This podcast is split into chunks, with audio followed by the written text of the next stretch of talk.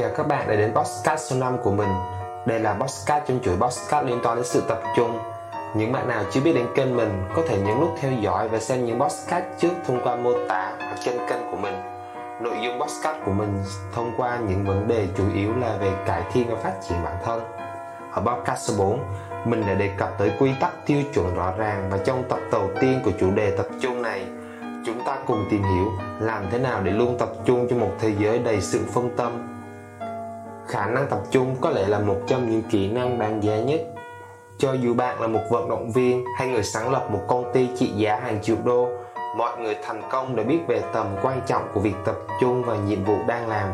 Một cầu thủ bóng chày đang theo dõi mặt sân và quyết định xem có nên xoay người hay không, cần phải tập trung cao độ vào thời điểm đó. Một nhà quản lý quỹ hàng đầu giám sát hàng tỷ đô cần áp dụng một tầm nhìn tập trung vào việc quyết định của mình. Nhưng đối với nhiều người trong chúng ta, sự tập trung dường như rất khó đạt được. Chúng ta cho phép mình bị phân tâm bởi công nghệ, bởi những thứ xung quanh và thậm chí bởi suy nghĩ của chính mình. Đã bao nhiêu lần chúng ta tham gia vào cuộc họp chỉ để nhìn đến kết thúc cuộc họp và nhận ra rằng chúng ta không nghe bất cứ lời nào về những gì trong cuộc thảo luận. Tin tốt là khả năng tập trung là một kỹ năng có thể học được.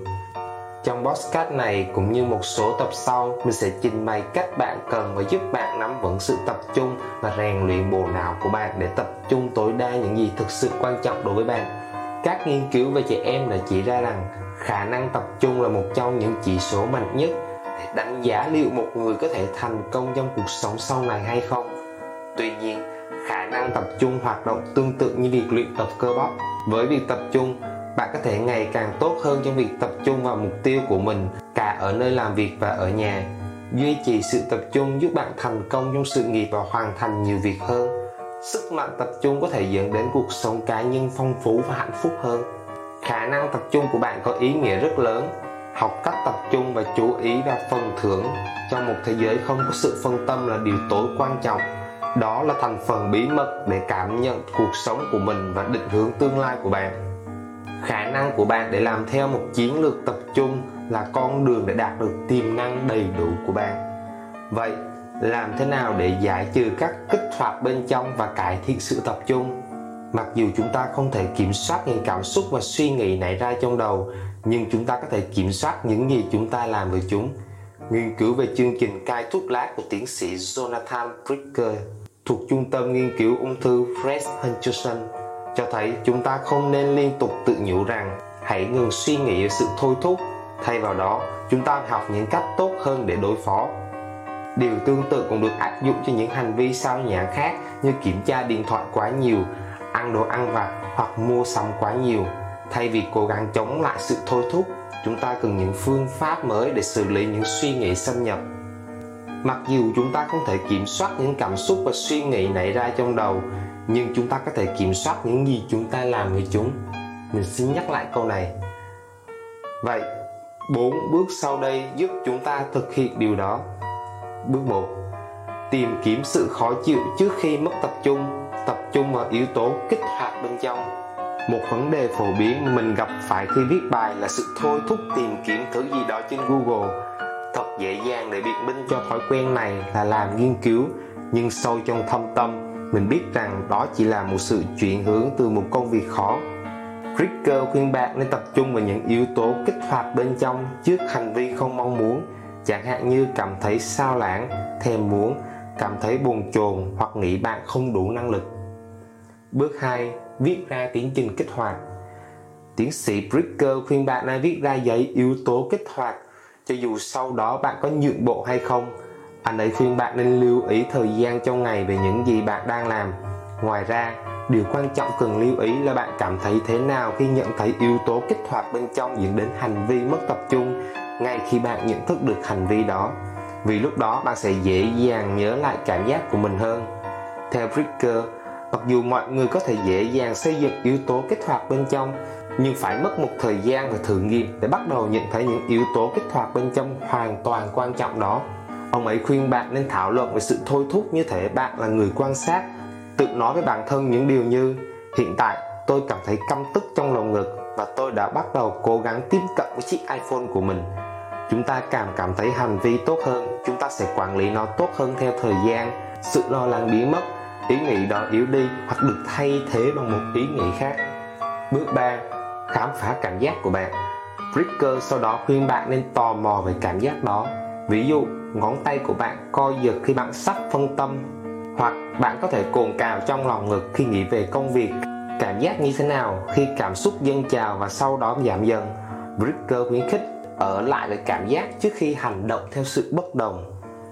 Khi các kỹ thuật tương tự được áp dụng trong một nghiên cứu cai thuốc lá,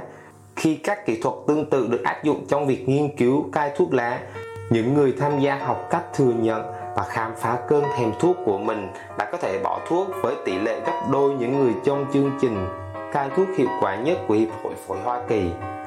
Một trong những kỹ thuật yêu thích Bricker là phương pháp chiếc lá trôi. Khi cảm giác khó chịu kích hoạt bên trong để làm điều gì đó mà bạn không muốn, hãy tưởng tượng bạn đang ngồi cạnh một dòng nước chảy nhẹ. Anh ấy nói, sau đó hãy tưởng tượng có những chiếc lá trôi xuống dòng sông đó, đặt từng ý nghĩ của mình trên mỗi chiếc lá. Nó có thể là một kỷ niệm, một lời nói, một lo lắng hoặc một hình ảnh.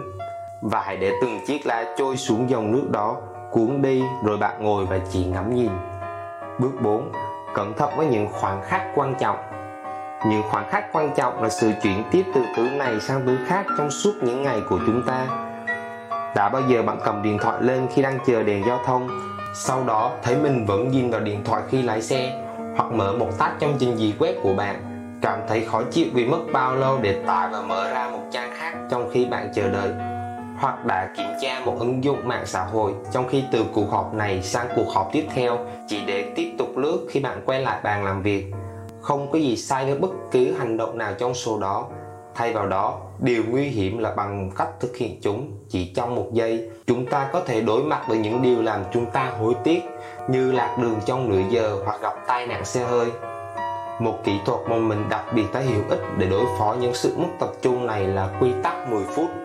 Nếu mình thấy mình muốn kiểm tra điện thoại của mình tự nhủ rằng nhượng bộ là được, không phải lúc này, tôi phải đợi 10 phút.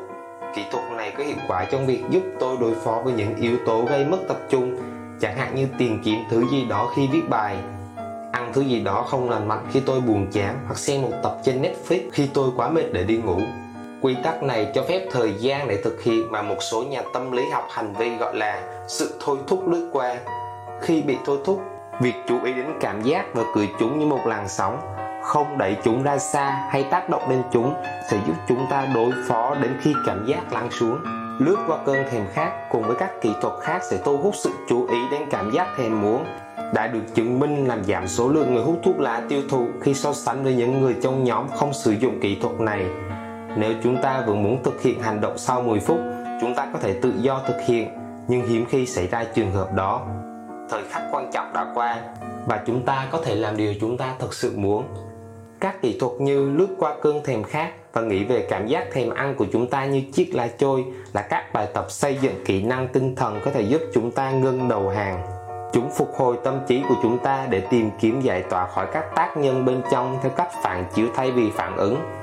Có một sự thật gây tò mò khi bạn nhẹ nhàng chú ý đến những cảm xúc tiêu cực, chúng có xu hướng biến mất, nhưng những cảm xúc tích cực lại nở ra. Các kỹ thuật như lướt qua cơn thèm muốn và nghĩ về cảm giác thèm muốn của chúng ta như chiếc lá trôi trên dòng nước là những bài tập xây dựng kỹ năng tinh thần có thể giúp chúng ta ngừng hấp tấp nhượng bộ những điều phiền nhiễu. Bạn có thể ghi nhớ một số ý chính sau. Bằng cách tưởng tượng lại một kích hoạt bên trong không thoải mái, chúng ta có thể giải trừ nó. Bước 1. Tìm kiếm cảm xúc trước khi phân tâm. Bước 2. Ghi lại trình kích hoạt bên trong. Bước 3. Khám phá cảm giác tiêu cực với sự tò mò thay vì khinh thường nó. Bước 4. Hãy hết sức thận trọng trong những thời điểm quan trọng. Cảm ơn các bạn đã lắng nghe podcast lần này. Bạn có thể bookmark và tải về để nghe trong lúc rảnh rỗi. Ngoài ra, bạn có thể nghe podcast của mình trên Spotify và Apple Music. Hy vọng podcast này có thể giúp bạn tập trung hơn trong quá trình làm việc cũng như học tập. Mình xin cảm ơn và hẹn gặp lại các bạn trong những podcast tiếp theo. Đừng quên nhấn like, theo dõi để mình có cơ hội đồng hành cùng bạn trên con đường thay đổi bản thân ngày một tốt hơn. Nếu bạn có góp ý gì về kênh podcast của mình, đừng ngần ngại để lại bình luận bên dưới. Trong podcast tiếp theo, mình sẽ nói về chủ đề cách tận dụng tối đa thời gian và cuộc sống của bạn. Mong mọi người tiếp tục đồng hành cùng podcast của mình.